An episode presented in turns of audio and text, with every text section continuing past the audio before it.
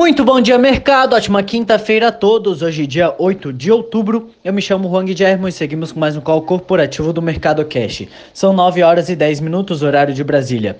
Índice S&P 500 Futuro indicando alta de 0,6% e o índice Bovespa Futuro indicando alta de 0,38%. O índice brasileiro o dia de ontem em leve queda de 0,09%, cotado aos 95.526 pontos próximo da estabilidade, apresentando desempenho mais fraco que os índices americanos.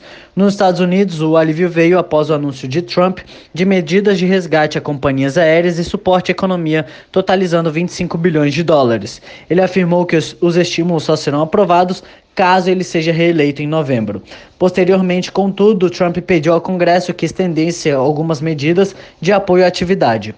No Brasil, o risco fiscal voltou a gerar preocupações, apesar do ministro da Economia ter desmentido a notícia de que o governo poderia estender o auxílio emergencial até junho do ano que vem.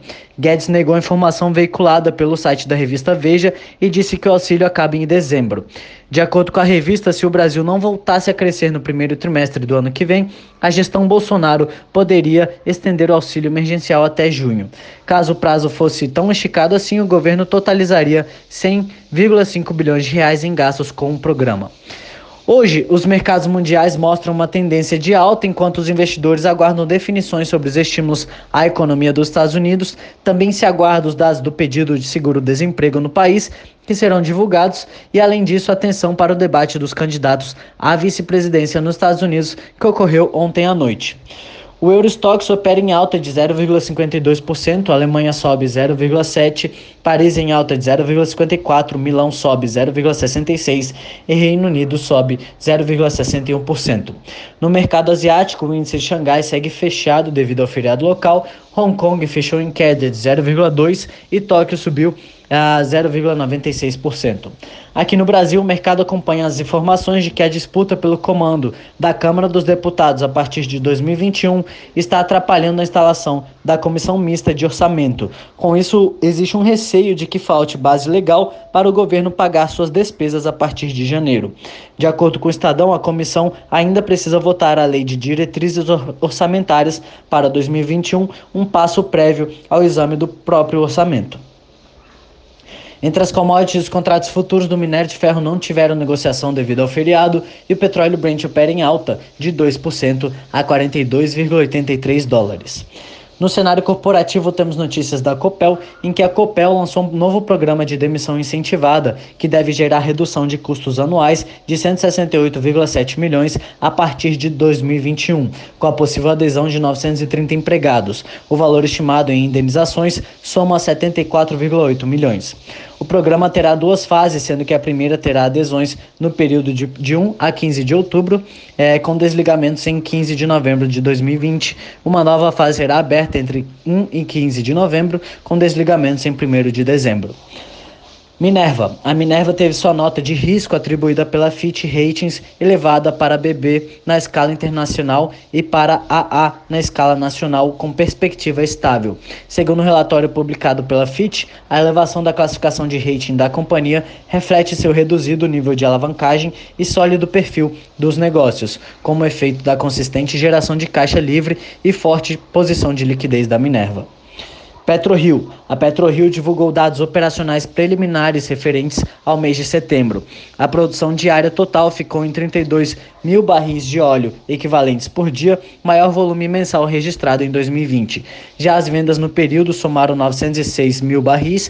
Com isso, a produção média diária do terceiro trimestre foi de 29 mil barris, enquanto as vendas no trimestre somaram 2 milhões de barris.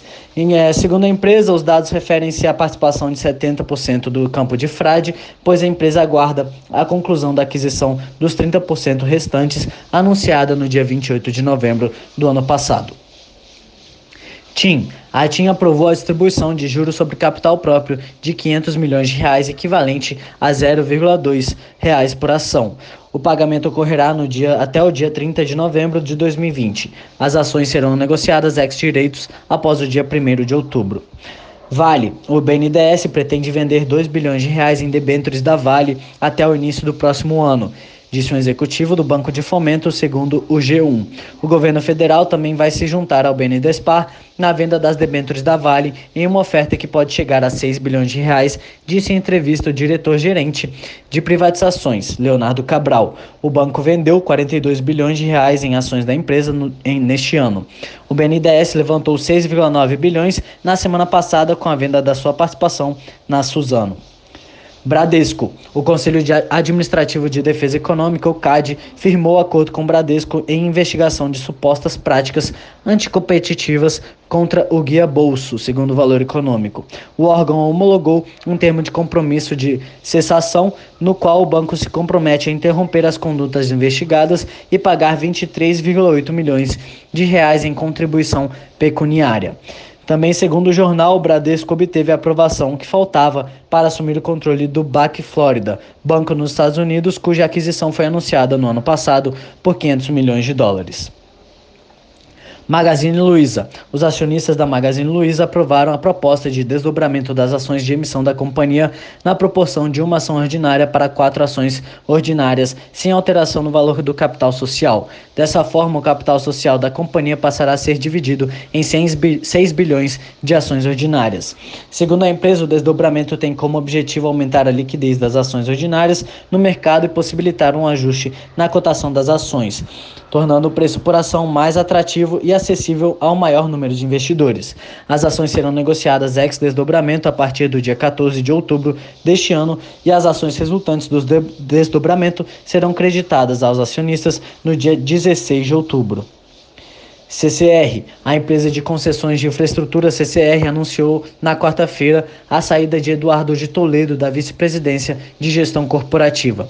Em fato relevante, a companhia explicou que a redistribuição das atividades hoje concentradas sobre a área de gestão corporativa, incluindo a de finanças, relações com investidores e de planejamento, busca horizontalizar a estrutura da diretoria e otimizar o fluxo de informações e tomada de decisões. Além disso, a CCR anunciou anunciou a nomeação de Gustavo Canto Lopes para a diretoria de novos negócios, com a responsabilidade de identificar e desenvolver novas oportunidades de investimento em infraestrutura no Brasil e no exterior. Por hora, estas são as principais notícias. Desejo a todos um excelente dia e ótimos negócios. Um forte abraço.